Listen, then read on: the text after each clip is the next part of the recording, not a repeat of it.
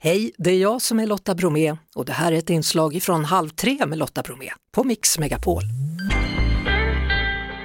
Nu här i Halv tre med Lotta Bromé en före detta idoldeltagare, nämligen Erik Segerstedt. Välkommen hit! Tack så mycket, vad kul att vara här. Hur, hur kändes det att möta en vinnare här när du gick in? Kom du tillbaka liksom i tiden? Jag fattar inte att det var hon. Jo, det var Nej!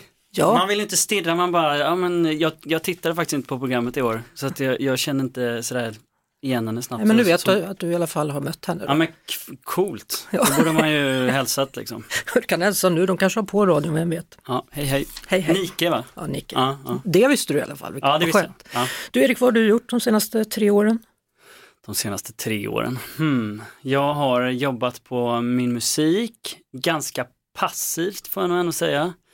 Eh, och sen har jag liksom lagt musiken lite vid sidan om och eh, jobbat Med på vad? lite olika. Jag har, hör och häpna, drömt sedan jag var liten om att köra taxi. Så att eh, jag hade en kort, eh, vad ska vi säga, en kort ka- taxikarriär innan pandemin bröt ut för då dog allting. Eh, och sen jobbade jag på en golfklubb eh, och nu jobbar jag på ett chefsnätverk. Och samtidigt så gör du musik. Precis, men lite mer vid sidan om. Liksom. Ja, vad är det för någon musik vid sidan om? Hur skulle du beskriva den? Um, vi har valt att kalla den Erik 2. Eh, säger man 1.2 eller 2.0? 2.0 säger vi nog. Um, så att den har blivit lite mindre inriktad liksom mot en, eh, det kanske låter tråkigt, men liksom mot en kommersiell eh, publik eller vad man ska säga, utan mer i och med att jag har liksom ett jobb vid sidan av så behöver jag inte försörja mig 100% på musiken så då har jag kunnat liksom slappna av och leka mer kan man säga. Mm. Så att mer organiskt och, och fritt. Vet du vad?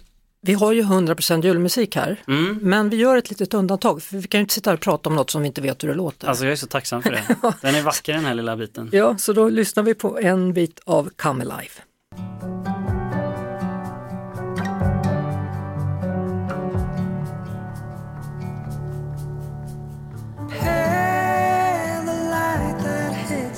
Skin.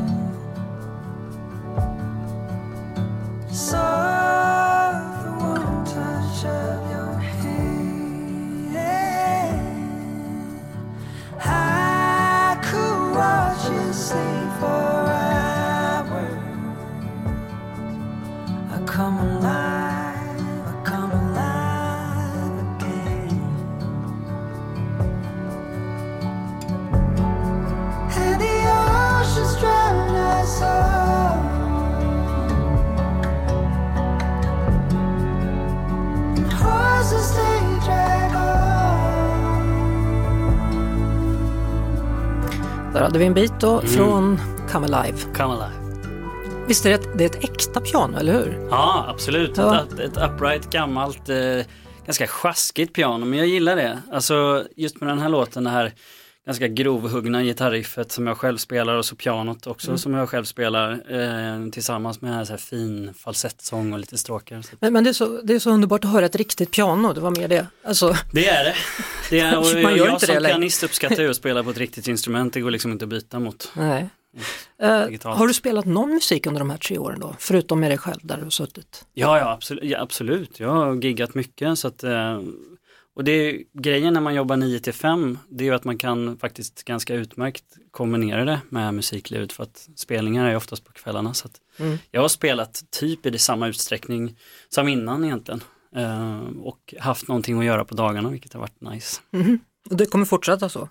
Ja, Även om tror det här jag. slår? Ja, men jag har hittat min eh, grej och jag menar om det slår, då får man väl ta en ny ställning så att säga. Men, men eh, just nu har jag en väldigt, väldigt härlig situation och ett jättebra jobb som jag gillar och musiken vid sidan av. Hur går det med kärleken?